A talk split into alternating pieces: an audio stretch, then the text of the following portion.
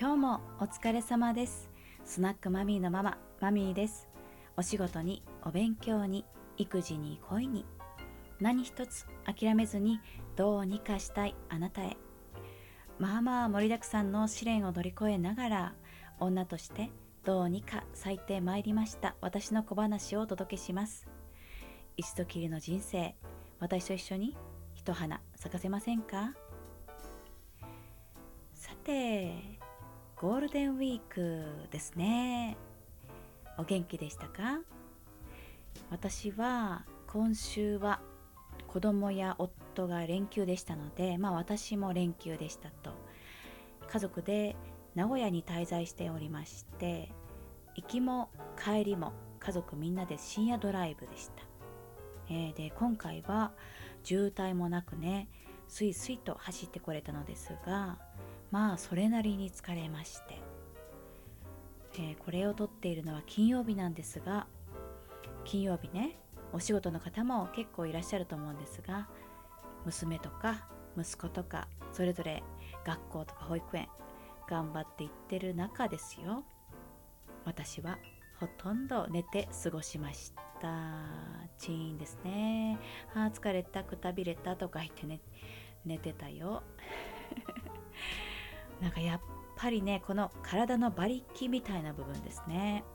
あのもちろんカフェインとかビタミンとかアミノ酸クエン酸、まあ、そういったドーピングみたいなことをすれば無茶もできるわけですけれどもそういうものをね一旦摂取しないと、まあ、そうした場合にはですね結構年齢を感じちゃいますねこの馬力の部分。なんですが年齢だからといって私は諦めてはいなくてですね。これね筋肉量を上げるとこの辺結構ね改善すると思ってるんですよ。まあ思ってるんですよというか体感しています。結構運動をね頑張ってやっているよっていう時は疲れにくいしサボってるよっていう時は疲れやすい。ねもう本当に顕著です。そう私あのポンコツなところがあるんですね。突然ですけれども。ね、あのジムに契約してるんでジムにっていうかジムの契約ですね。契約してるジムがあるんです。あれねちょっと冬寒かった時期から4ヶ月ぐらいですかね。あの会費を寄付しておりますね。本当にだらしない。ねえ困っちゃう。まあそれもまた再開しつつですよ。ちょっとね具体的にあここもたるんだたるんでてやばいなっていう部分がありましてそこのね筋肉量を筋肉量がそこの引き締めもですよ。同時に子宮改善したいということであのー、これをね私が運営しております LINE のオープンチャット優しい開花サロンっていうのがあるんですけれどもねあの概要欄にリンクを貼っていますのでよかったら覗いてください。こうねこのちょっとこの辺がたるんでおりまして大子宮引き締めたいんですけれども家でできる何か私にもできる簡単なエクササイズを教えてくださいと。誰かとか言ってね呼びかけましたところ数名の方が具体的なワークをお勧めしてくださいましてね感動しちゃった。もうそんな風に教えてくださるからまあそしたらこれサボるわけにいかないなってなりますね。ね。まあ、そういった新しい動機を得てあこうやって人から教わったらあの具体的な、ね、お仲間から教わったらサボれないなっていうねそういう動機が芽生えてですよ。頑張っております。ただちょっと今日はまだまだ筋肉になってないみたい。ねもしこれをお聞きのあなたもちょっと最近体の馬力が足りないなとかね。ちょっとたるみ衰え感じていらっしゃいましたら私と一緒にね優しめに励まし合って筋肉量上げていきませんか？オープンチャットにてお待ちしております。宣伝みたいになっちゃったけれども。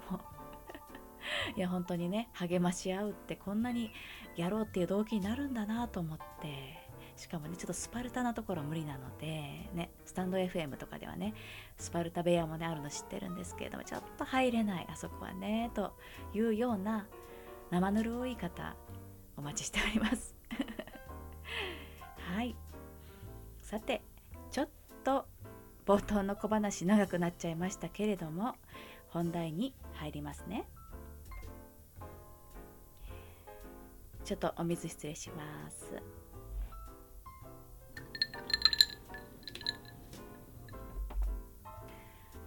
さああなたは突然ですがやんちゃな言葉遣いしていませんか？飯を食うとかね。飯とかね。食うとかね。たまに聞こえております。ちょもう今週死ぬほど忙しくてさもう今日もカップラーメン食ってんだけどもう終わってんだけどとかね。なんかちょっと嫌なことがあったのかもしれないけれどもはあもうんなこと言ってねえわとかね。うん。やんちゃ。ねやんちゃな言葉。これ白状しますと私ちょっと前まで結構使っておりました。結構使う側のものでした。はい。相手によるんですけれども、まあ、相手というかシーン主に3つのシーンで使っていました。1つ目が昔からの気の知れた女友達とぶっちゃけたトークをする時。2つ目がこれね前の夫と結婚生活を送っていってちょっとした小競り合いをする時。3つ目が独り言。はい。まあこの3つのシーンでねまあひどかったと思います。この1つ目の女友達とのなんかそのギャーとね面白おかしく友達をね楽しませるために使うような意図もありつつみたいな、まあ、そういった時のそのシーンはね一旦置いときますね。はい。ただ2つ目。前の夫との会話。これね本当にひどくてそうこれねどういう内容で小競り合いしてたのかとか、まあ、小競り合いどころかどういうトラブルを起こしてたのかとかね、まあ、結構ひどくてですね、まあ、そこは、ま、私のだいぶなプライベートな話が入ってきますのでメンバーシップスタンド FM の方でちょっとやってます。メンバーシップの限定配信の方でご紹介していましてもしご興味がある方はそちらを有料ですけれども お聞きいただければと思うんですけれどもはい。まあその言葉遣いのご紹介として一つ例をね出しますとですよ。うん。てめえのこと聞いてんだけどとか言って。ね夫に確か使っておりましたね。うんまあそれだけじゃないですよ。もう本当にひどかったです。でそして3つ目のシーンとして挙げました独り言なんですけれども例えばねまあこれ結構いろんな方使ってると思うんですけれどもめんどくせえなとかね私言っちゃっておりました。はいもうねやんちゃこのやんちゃな言葉遣いはですね今回悪いことは言わないので封印されていくことをお勧めしたいとまあ、そのお話をさせていただくという回でございます。封印です。独り言も封印。これをお勧めします。ねえ。あの私は前の夫と結婚生活が全然うまくいかないなとね絶望に入ってきたぐらいの時にですねまあ自分を変えないといけないなといろいろと自制をしましてでそのうちの一つが言葉遣いだったんですね。で、まあ、これをね封印しようとその時に決めましたと。あの前の夫からはもう明確にこの言葉遣いが悪いというのがですね女性としての魅力がすごく減ってるよと。明確に言われていましたし、まあ、自分でも分かりますねそれはね、うん、そして、まあ、ちょうど30歳に私第1子を出産しているんですけれどもね子供の親になりましたと。子供はそのまんまもうお母さんそのまんま真似しますよとね聞きますのでいや真似されちゃ困るなと。特に私第一子あの女の子でしたのでなんかねそれもちょっと、うん、イメージにあってまあもしその女の子がねこれからも女の子って性を自覚して生きていくとかはわからないけれども一旦まあ女の子の親になる可能性が高いからまあそれだったらねちょっとね。うん。真似されちゃ困る。そう思いまして封印いたしました。はい。そういうわけで私は基本的にはやんちゃな話し方は話し方はしないようにしていましてもうかれこれ10年ぐらい経つんじゃないかなと思います。封印してから約10年もうね良い変化しか感じておりません。まずもちろん人様からの私についてのイメージですね。なんだか上品だとか品があるっていうふうにね言われるようになったんですよ。これね昔からの友達はちょっと笑っちゃうと思うんですけれどもいやもうこれ本当です。ねえ。そうそうなるんですよ。まあそれだけではなくてここを押したい。人からの評価だけじゃなくてですよ。自分の心の中もなんかねすごく穏やかになってきたんです。これね言葉の影響だなってなんかねすごく感じましてでこれは予想外の変化といいますか効果だったんですけれどもあの、でね、まあ、予想外といえばまるでね言葉遣いを強制することでなんかね我慢みたいなストレスが発生するんじゃないかなとこうね言葉遣い変えていこうと思った当初は思ったんですけれども意外とそのね我慢のストレスこれがなかった。これも意外な、うん、意外と意外とストレスなかったなというふうに思います。とにかく良い変化しか起こらないのです。はい。これねあの同じ感覚をねはっと思い出したことがあったんですけれども英語。ね海外に何週間か滞在する時なんか例えばずっと英語で日中ねコミュニケーションをとっていて英語で生活しているよとなりますとまあそんなね流暢な英語でなくてもですよ。なんかその英語を使う日々みたいなことをしているとなんかちょっと仕草も欧米っぽくなると言いますかね。ね「Hey」とかね。ジェスチャー大きめみたいなね感じになったりとか指を鳴らしてみたりとか。どうですか？あのそうやって自分が使う言葉で自分がなんかそういう風になっていく。自分がもう全体が言葉に合わせにいくみたいな。そういう現象。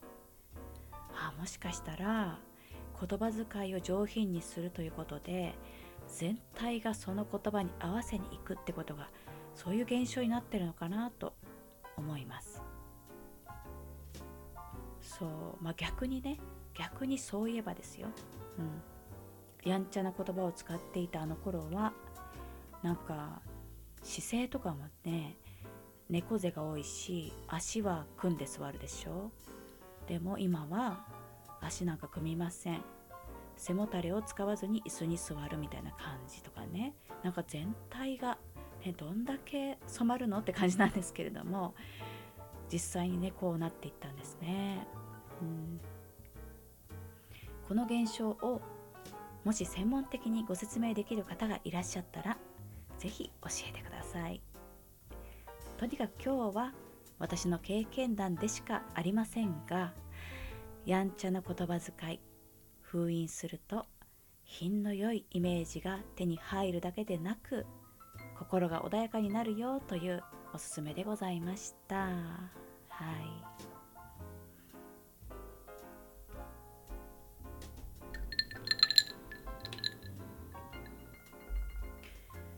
まあねあの心穏やかに日々が過ごせるっていうこと自体、まあ、それが手に入ったらどうなるのっていうねその良さは、まあ、言わずもがなですよね。穏やかに過ごしたいですよね心はね。うん。でもしあなたに心当たりがあってそしてねもうちょっと心穏やかに毎日過ごせないかなと思っていらっしゃいましたらねよし私ちょっと封印してみようかなとねそう思ってくださいましたらとはいええじゃあどういう言葉遣いをしたらいいのよとねもしかしたら戸惑うかもしれませんねということで最後に補足としまして私が言葉遣いをリニューアルした時に意識したそのリニューアルの方法をお勧めしたいと最後にね補足として思います。それは女優を気取るです。女優よっていうね。そうちょっと笑えますよね。でも笑えて正解です、まあ、そんな風にゲームのような感覚で女優のようなお品の良い言葉遣い楽しんでご自分のものにされてみてください。おすすめです。すぐ慣れます えー、やってみてね。またご感想もお待ちしております。ということで今日は以上です。必要なあなたに届きますように。ではまたお耳にかかるまでお元気で穏やかにお過ごしくださいね。ごきげんよう。